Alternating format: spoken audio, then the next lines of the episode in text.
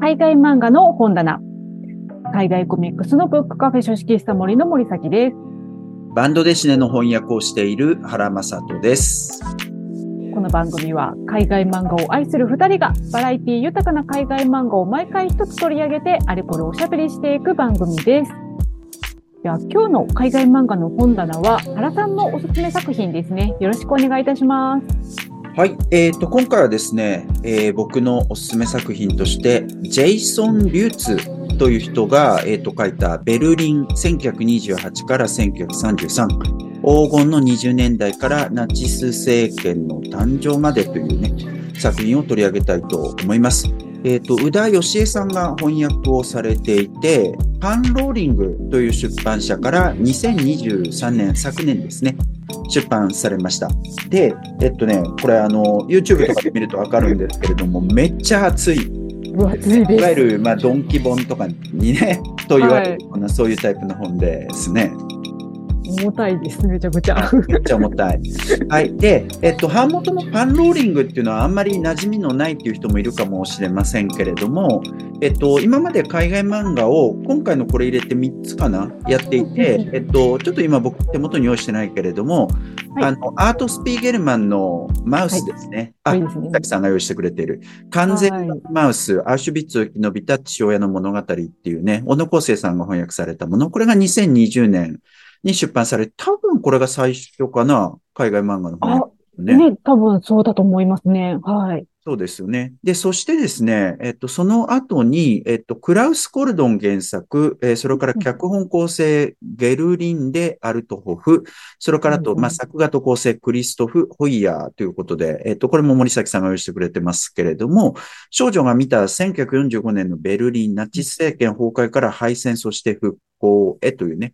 えーこの本も出してます。で、これも、えーこれもというか、これは、えっと、今回紹介するベルリンと同じ、えっと、宇田義恵さんが翻訳されていて、えっと、2022年に出版されていますということですね。で、えっと、どれもまあ、第二次世界大戦を取り扱っている、えー作品ということで、まあ、ある種のこだこだわりが感じられますよね。ですね。はい。どういうことなのかね。で、パンローリングって、あの、なんかこう、なんていうの？あの、お全然系統の違う会社なんだよね。はい。なんか投資とか株とかね、そういう系のねそうそう。そうそうそう。そういうのが強い、えっと、出版社でね。まあ、その中で、はいえっと、こういう出版をやってるっていうのはめちゃくちゃいいですしね。そのテーマ、戦争っていうのは、あの、とてもこだわりを感じるし、他にもいろいろあるでしょうからね。今後も続けていってくれたらすごくいいなっていうふうに思いますね。はい。はい。えーで、えっと、作者、ジェイソン・リューツっていう人ですね。多分翻訳されるのこれが初めてだと思うし、そもそも作品も決して多いとは言えない人ですね。はい。でえっと、1967年にアメリカ生まれということで、えっと、代表作が、えっと、まさに今回翻訳されたこのベルリンという作品ということになりますね。ベルリンというタイトルの作品でベルリンを描いてはいますけれども、ドイツで出た本ということではなくって、アメリカ生まれの作者によって北米で出版された、えっと、本ということになりますね。で、原書はもともとカナダの出版社、ブラックアイプロダクションズっていうところから、22冊のコミックブックの形式で出版されたっぽいですね。で僕はものを見てないですけれども、はい。えそんなことがネット上に書かれておりました。で、えっと、プロジェクトが始まった結構昔で、1996年にスタートしてるのね。おー、結構もう30年近く前ですにね。なるっていうことですようん。ずいぶん長いプロジェクトとしてね、やっていたようです。で、はいえっと、そのコミックブックが、えっと、ある程度、えーまとまると、えー単行本として、グラフィックノベルの形式で出てくるんですけれども、それはドローンクォータリー、えーというところから、最初の、えっと、一冊目、これ全3冊で出るんですけれども、一冊目が2000年。えそれから2冊目が2008年、3冊目が2018年ということでね、え単行本単位でも20年近く、えーはい。の期間で出版されたということになってますね。で、えっと、この本書は日本語版3章に分かれているんですけれども、えっと、それぞれ各章ごとに単行本として出版されていったということですね。で、その後、えっと、まあ、2018年で3巻まで完結した後に、2020年に、えっと、ドロークォータリーからね、えっと、1冊の、うんなんていうの、完全本というか、はえーはいそういう形で出版されておりましたね。で、僕たまにあの、新宿のあの、紀ノ国屋書店の洋書のコーナーとか行ったりするんですけれども、で、あの、はい海外の漫画、まあ、売ってるわけですね。バンドでしてもそこそこあるし、それからとコミックスもそこそこあるんですけど、やっぱ、あの、そのベルリンのね、い一冊もすげえ目立ってましたね。ああ、本当えですか？えみた。いな。そんな感じでした。まあ、それがね、その後、あの、翻訳されたということになりますね。はい。えっ、と、まあ、作者の言ってみればライフワーク的な作品ということになるんじゃないかなというふうに思いますね。はい。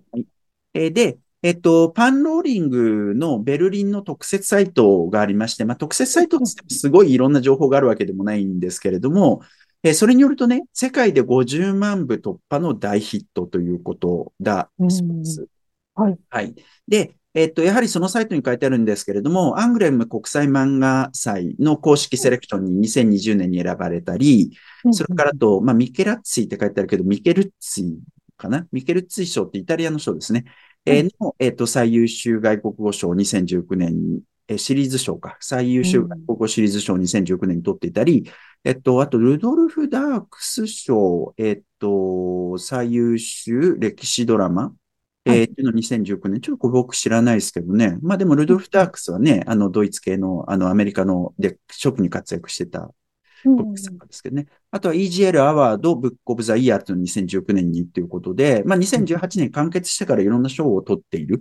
はいそういう、えっ、と、作品ということで、ある意味待望の翻訳っていうことになるかなと思いますね。はい。はい。えーで、えっ、と、あらすじはどんな、あ、ちなみに中はね、えっ、と、白黒ですね。白はい。黒の作品、あの、海外の漫画ってオールカラーのものも多いですけどね。これは、あの、白黒のグラフィックノベル的な雰囲気のある、えー作品ですよね。まあ、マウスなんかも白黒ですしね。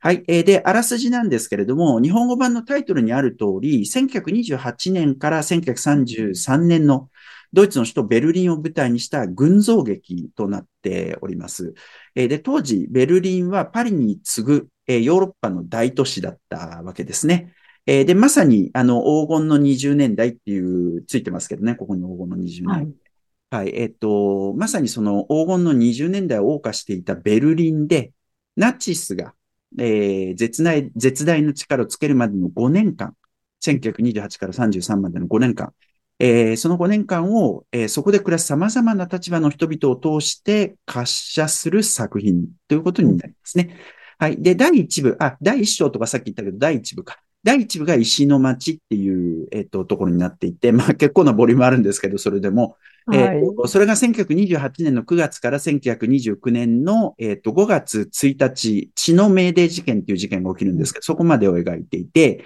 えっ、と、第2部、煙の街、えーというタイトルになってますが、これが1929年6月から1930年9月までを描くと。で、第3部、光の街っていうタイトルなんですけど、これはあの、年がはっきり明示されてないですけど、まあおそらくさ1930年の10月あたりから、まあちょっと前後するような感じもするし、第3部は結構年が飛んでる感じがしますけど、そこから1933年の1月30日、えーこれはヒトラーが首相に就任した、えっと時なんですけれども、そこまでが基本的に描かれておりますね。で、最後に見開きでね、えっ、と、その後のベルリンの姿がパッパッパっていうふうに描かれていく、そんな演出もされておりますが、えーということになります。で、主要な登場人物が何人かいまして、はい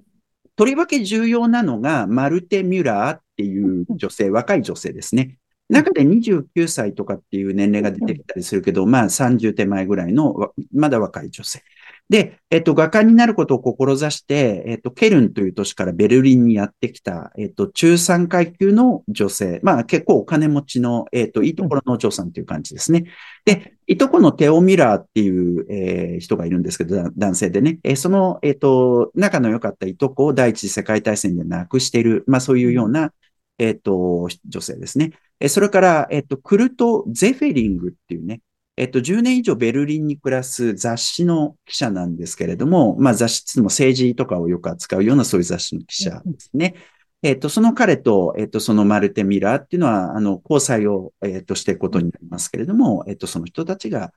えーこの二人が特に中心ですね。で、その周りに何人か重要な人物がいて、例えばダービッド・シュバルツっていう古物商を営むユダヤ人の子供ですね。はい小学生？中学生？中学生ぐらいはい。AIZ っていう、その、ザ・ちょっと発音がわからないですけど、AIZ っていう、えっと、新聞、共産党系のね、えっと、新聞の販売をしてたりする。え、それからジルビア・ブラウンっていうね、えっと、今度は同じぐらいの年頃の女の子なんだけれども、えっと、これ結構複雑なキャラクターなんですけれども、うん。お父さんとお母さん、それぞれ政治的な主張が違っていて、お母さんは共産主義に、えっと、シンパシーを感じてるけど、お父さんの方は後々ナチスえーの方に行っていくっていうね。えーで、えっとお、お父さんとお母さん別れるんですけれど、お母さんがし、まあ、死んでしまうわけですが、その後、うん路上生活者になっていく、えーこういう登場人物ですね。えーそれから、あとは、アンナ・レンケっていう芸術学院、芸術を、えっと、アートを学んでいる学生なんですけれども、この人は、あの、LGBTQ というか、まあ、トランス男性って言ったらいいんですかね。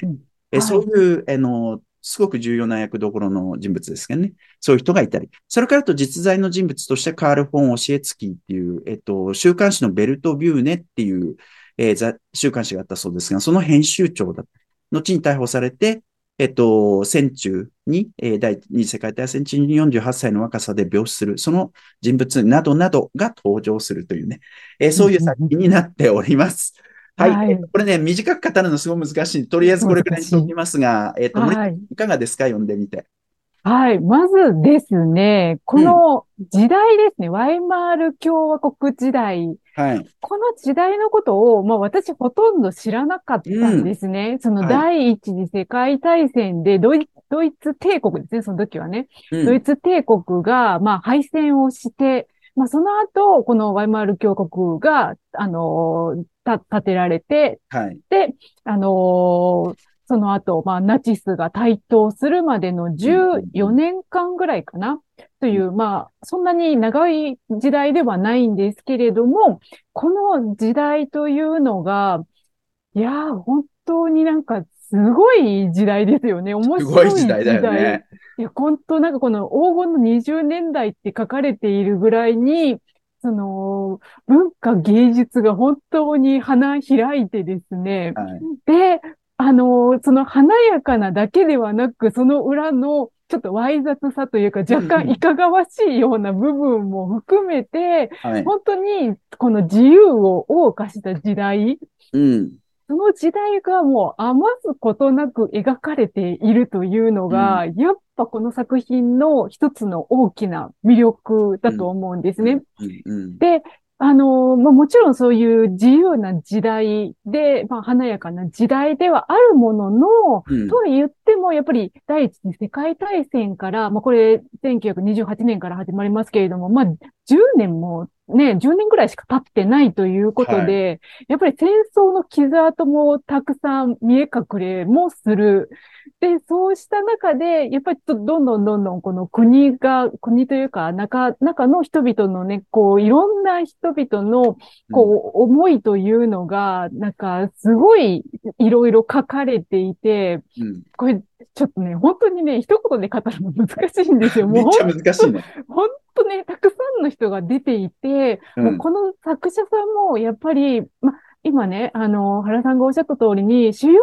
な登場人物っていうのは、あの、ま何人かはいるんだけれども、やっぱこの時代に生きた人々を描きたいという、うんものすごい、こう、情熱を感じる。うん。で、あの、ももちろんその主役の人々、主要な人々はいるものの、もう出てくる一人一人がやっぱり主人公ぐらいの、うんなん。か書かれ方をしてるんですよね。それぞれに、やっぱり人生があって、で、こう、いろんな思いを、あの、抱えながら生きているみたいな。うんうん。えーそういうようなことがもう描かれていて、もうほんとね、あのーすごい面白い作品だなと思ったし、うんやっぱこの作品をきっかけに、このマワイマル時代というのを、私もすごく興味を持って、あのーなんかドラマとか見、見ました、ワイマルの。あ、本当えーはい、そう、あのーそ、そのぐらいにやっぱ、いや魅力的な時代ですよね、ここ、こうんの時代ね。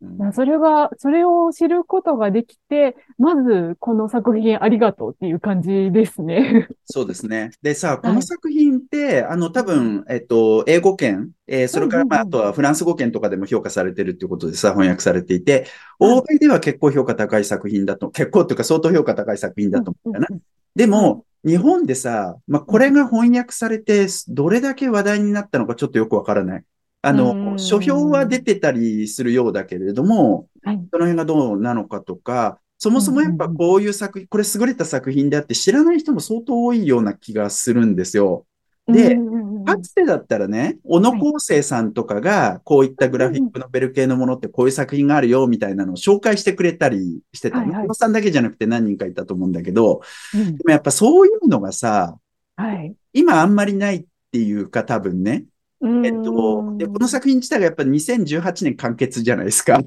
まあそうですね。割とはい新しいんですよね。割と新しいその環境の中で、だからなかなか周知されてないところはあるのかな、みたいな。うん。っていうのはちょっっと思った。なんか、はい。例えば、ねまあ、年間ガイドとかちょっと前にもそういう話しましたけれどもね、漫画のね、そういったものがそもそもあんまり機能もしてないというか、海外漫画はあんまりそこではね、評判にはならないっていうところもあるんだけど、で、何人かはこの作品上げてる人も多分いたとは思うけれども、ここの漫画を読めとかではね。で、僕はその当時これ読んでなかったから、まあ、上げてなくかったし、で、またなんか僕は読んでても上げたかどうかわからないけど、やっぱこれってさ、今の今どう思うかっていうところより、はい。何ていいんだ、もうオールタイムベストっていう感じの作品じゃない？ああ、そうですね。もう本当にね。ううんん。ね、あの2023年、去年2023年の今っていう感じがするかっていうと、はい。そういうことでもないっていうか、でも逆に、あの、例えば、なんだろうな、えっと、ウクライナと、あの、ロシアのこととかさ、それからあと、はいえっと、イスラエルとパレスチナのこととか、うんまあ、そこから派生するような形でいろいろなんかこう不穏な状況とかね、日々ニュースとかではい書きますけれども、はいそういう状況と照らし合わせるとね、あの、すごいアクチュアルに感じる部分もあるのかなと思ったりもするけどね。うん。まあ、結構やっぱりね、ボリュームがすごいところはあって、まあ、お値段も結構高いんだけどね、そう4500いう円。意味ではね、確かにね、正直ね、ハードル高いんですよ、この作品。で、あのまあ、私これすごい作品だとは思うんですけれども、万人受けするかと言われると、決して結構、やっぱり、あの、面白いんですけれども、すっごくたくさん登場人物は出てくるし、ね。内容がね、濃ゆすぎるんですよ。そうね。この作品ね、これまあ一巻になってますけれども、もうなんか日本の漫画にしたら多分ね、2、30巻ぐらい続くようなうん内容がここの中にね、詰め込まれていると思うぐらいに、逆に何やったらもうちょっとこれ、詳しくこの人の話を書い、もっと書いてほしいと思うような人がいっぱい出てきたりとかね、しますし、で、あとね、結構ちょいちょい実在の人物っていうのがたくさん出てくるんですよ。うんうん。で、そういう意味で言うと、私はもう、あ、あんまりこの時代の人って詳しく知らないので、あ、こんな人がいたんだ、ふーんぐらいの読み方しかちょっとできないんですけれども、多分この時代を知っていて、その実在の人物のことも分かっている人が読むと、あ、こんなところでこいつが出てきた、ニヤニヤみたいな感じで読める作品でもあると思うし、うん。そういう意味ではね、本当にね、あの、まあ、これまでも海外漫画でもうな内容が濃すぎる漫画っていうのはたくさん、こうあの、この本棚でも取り扱ってきましたけれども、その中で言っても1位、2位を争うぐらいに内容濃い漫画なんですよね。いや、本当そうだと思うな。うん。なので、結構、そういう意味では、ちょっとなんか途中でもうしんどって思う人も出てくるだろうな、みたいなのもあるし、うん私もこれね、あの、全然咀嚼できてないです、本当に。ああ、なるほど。なんかさ、うんやっぱ一番最初、物語の最初のところって、複数の登場人物が出てきて、その人たちの日常を少しずつ描いていくみたいな。で、それが徐々に徐々にまとまっていくわけですよね。あうんの、うんうんうん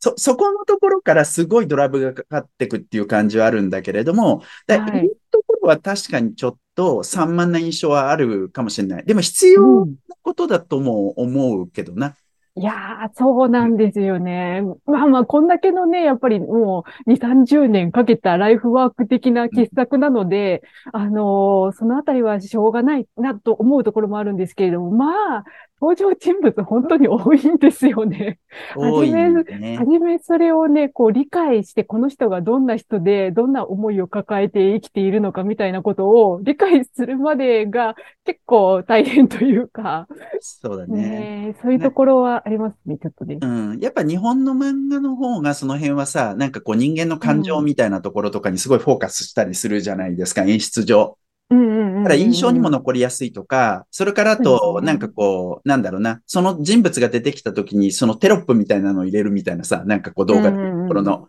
そういうなんかこう、印象づけるための工夫みたいなのもすごく文法としてあるんだけど、はい海外の漫画って必ずしもそういうふうにできてないから。で、中とかつけてくださっていてね、あの、本当にすごく助かるんだけれども、まあ、だそういったところはあるかもしれない。まあ、でも、うんとはいえ、あの、最初乗り越えちゃったらものすごく濃密な、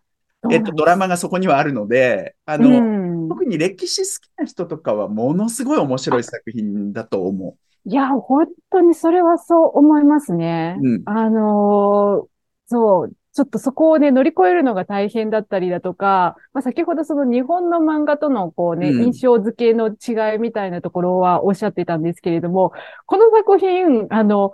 いわゆる主役級の人と、あの、いわゆるモブキャラといういうような、まあ、脇役キャラも、なんか同じくらいの熱量で書かれるじゃないですか。まあ、これはね、あの、しあの、なんていうの？まあ日本の漫画とかそういうのが、あの、まあ、特殊というのもあると思うんですけれども、主役はなんかやたらと書き込みがすごくってみたいなね。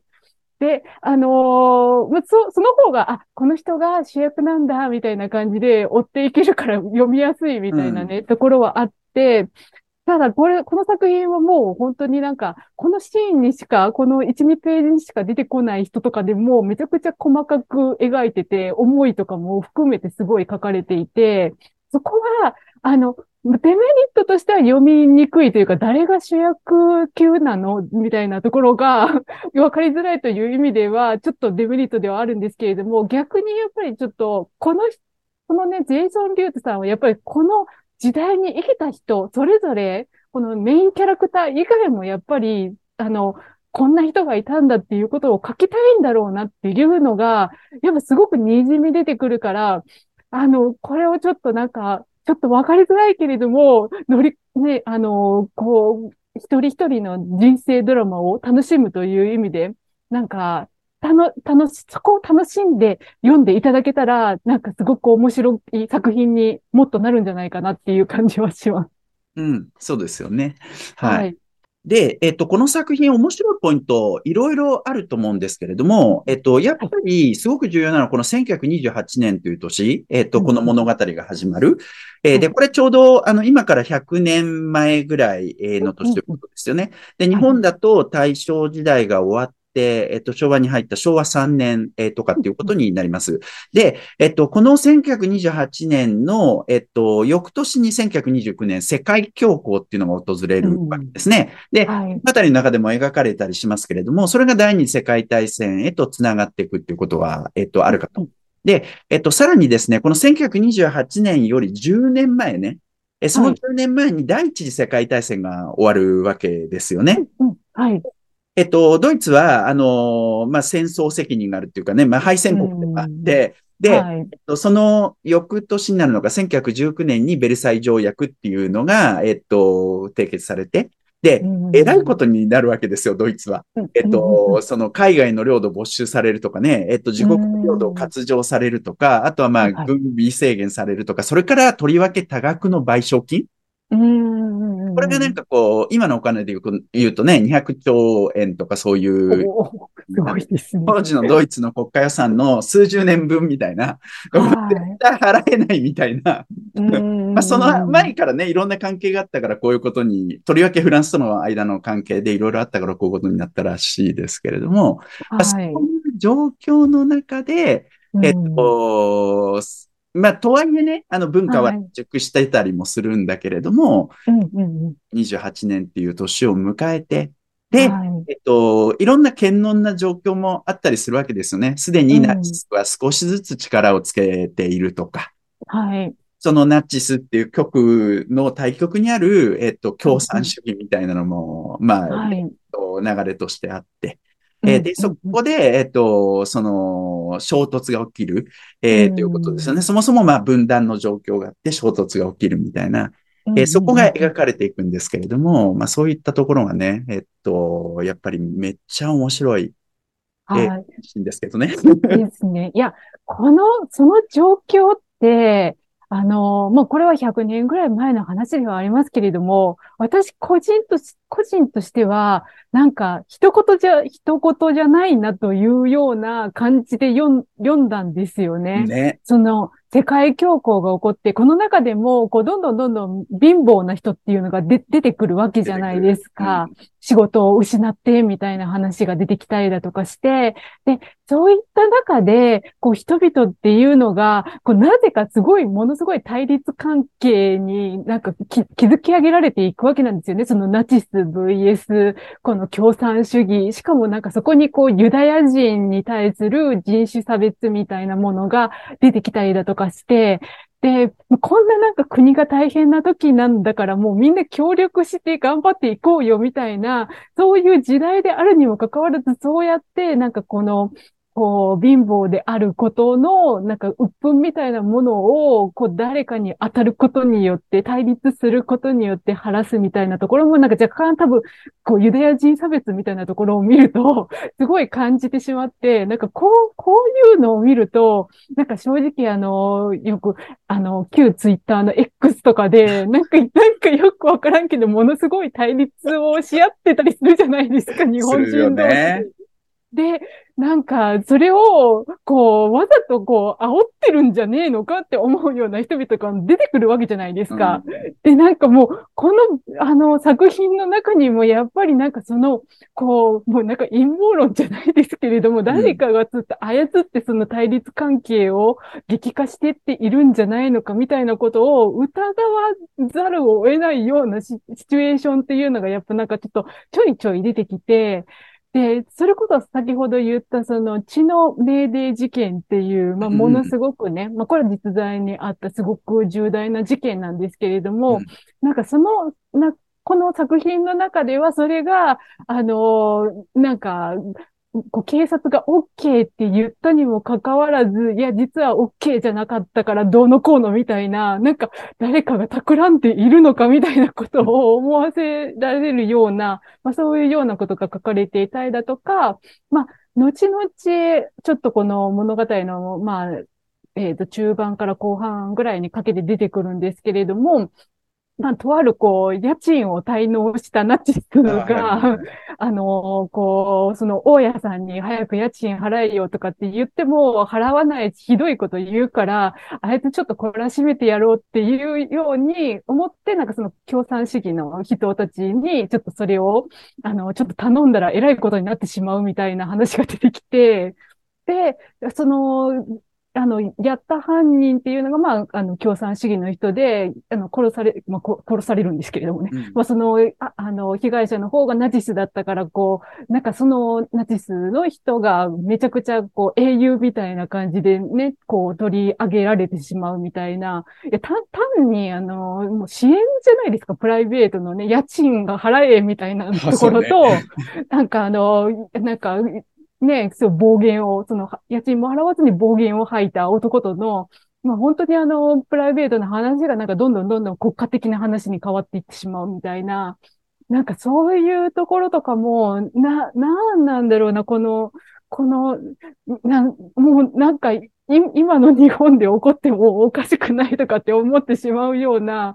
ちょっと私はこれはね、あのー、なんか全然人事じゃなく面白く読みました。そうですね。はい。まあ、そのね、今言った、あの、その、家賃滞納した、えっ、ー、と、はい、ナチスの党員っていうのは、ホルスト・ベッセルっていう人物でね、実在する人物で、はい、あの、確かに巡視者に祭り上げられてっていう感じでね、利用されていくわけですけれども、まあそういうこともね、はい、そういうだから、あの、架空の出来事も、主人公は架空の人物だと思いますけれども、はい、えー、でも、やっぱりそこに実際のもの、出来事がいっぱい織り交ぜられていく。うん、えー、さっき言った血の命令事件、これ1929年5月1日に起きた。実際の事件で、死者が32、3人とかね、えっ、ー、と、そういう事件ですけれども、はい、そういうのもあったりとか、それからと、えっ、ー、と、世界大恐慌があったりとかね。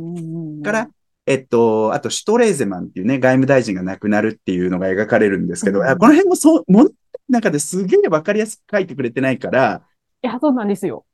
うん。ちょっと勉強する必要あるかもしれないし、あと中とかはもちろんすごく役に立ちますけどね。で、はいえっと、もともと連立政権だったわけだけど、その連立政権、その外務大臣が亡くなることで連立政権っていうものを維持することができなくなって、そこにナチスが付け入っていくっていう、えーうんそういうようなことが描かれていくとかね。まあそういうところはすごく面白いよね。そしてその人事じゃないみたいな感覚って、本当ね、なんかこう、どれぐらいなんだろう、ここ5年？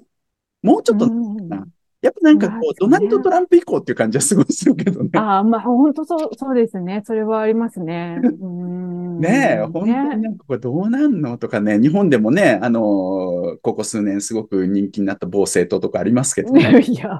そういうこととかやっぱ考えちゃうよもうね。そうそう、なんかいろいろ考えていて、もう日本この道を歩んでほしくないなってすごく思っちゃうんですよね。いやねだとそうんそういう感覚を味わえる作品であるのは間違いない。そうなんですよ。でも、その中で、やっぱりこう、不幸になってくるのは、なんかもうこの時代に生きる、それ、ね、もうあの、庶民の人々じゃ、うんわけじゃないですか。はい。それこそ、あの、えっと、女の子が出てきて、あの、お父さんとお母さんがね、こう、政治的な考え方が違うがゆえに、すごく不幸な身の上になってしまうみたいなね、そういう女の子であるだとか、まあ、そのユダヤ人家族のね、その少年とかも、まあ、こ、ここの中では、あの、まあ、ナチスが台頭するまでしか書かれていないので、その後書かれていないですけれども、あの、その後のことをやっぱりね、どんだけユダヤ人に対する迫害があったかみたいなことを考えちゃうと、ああ、みたいなうん。感じにも思ってしまいますし、うんいや、なんかそういう、もうねなんか争いは本当ダメだと思います、本当に。もちろんね。もそうですすごく大きく言っちゃいますけど。はい。でも、この作品ってさ、その、この物語が終わるのが、あのーヒトラーがね、首相に就任するその日で終わるわけだけど、これやっぱすごく、あの、す素晴らしい終わり方っていうかさ、その後の歴史のことを考えざるを得ないんで、そうですね。いやもその後のね、歴史はね、もう結構みんなし詳しく知っているというかね、うん。知っているので、だからここであえて終わらせるっていうのは、なかなかね、あの、いい終わり方ですし、だと思う。で、うん。登場人物たちの、その、あのーまあ、第二次世界大戦でこの人たちがどうなったかみたいなことは、あえて書かないっていうね。うん。うん、そこは本当にね、素晴らしいですね。はい。あとは、まあ、ヒトラーも最後の方出てきますけど、そんなにいっぱい描かれるわけでもないわけですよ。ゲッペルスとかも描かれるけど。だやっぱその辺もとても、あのーいいなっていうふうにうん、うん、うん。ところではあるな。で、やっぱこの作品ってさ、あのータイトルベルリンであるわけで、ベルリンが確実に主人公っていう感じはしますよ。はい、やっぱそうですねこのと。ころを考えると、そういうふうに、あの、実、実在の人物たちを描いていくとしてもね、その人たちにすごく焦点を当てないっていうところがすごくよく、あの、効いてるっていう感じがする。で、えっと、本当にいろんな立場の人たちが出てくるんですよね。で、その人たちが、えっと、織りなすダイナミズムみたいなことがすごく感じられるし、で、乱熟の、その、これなん、言い方ってね、狂乱の、えっと、20年、はい。はい。ん？ローリングトゥエンティーズみたいなね、えっと、いそういうなんかこう言い方がありますけど、1920年代の文化状況を指すさ、その1910年代とかだったらベルエポックっていうのか。その後、えっと、狂乱の20年代とか、競争の20年代とか、狂乱の20年代って言ったりしますけどね。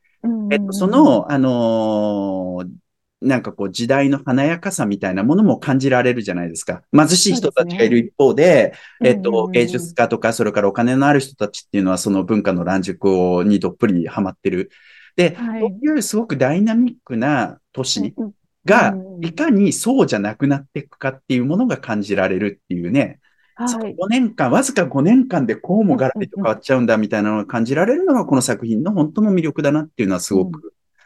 思ですね。で、う。うん加えて、やっぱりこれ、あそのナチスが台頭するまでを描いているわけなんですけれども、この作品の中で描かれているものっていうのは、そのナチス政権が樹立してしまったその後には、失われてしまったものっていうのがたくさん描かれているんですよね。まあその、芸術文化にしても、まあ、ナチス以降は、その大敗芸術みたいな感じで、こう、ど、ど、弾圧されてしまっていったりだとか、あと、まあ、先ほどね、あの、主要なキャラクターとして、アナという、うん、あの、方が出てきて、まあ多分トランスジェンダーの方だと思うんですけれども、まあそういうその LGBTQ に対してもやっぱりナチスは弾圧していくわけじゃないですか。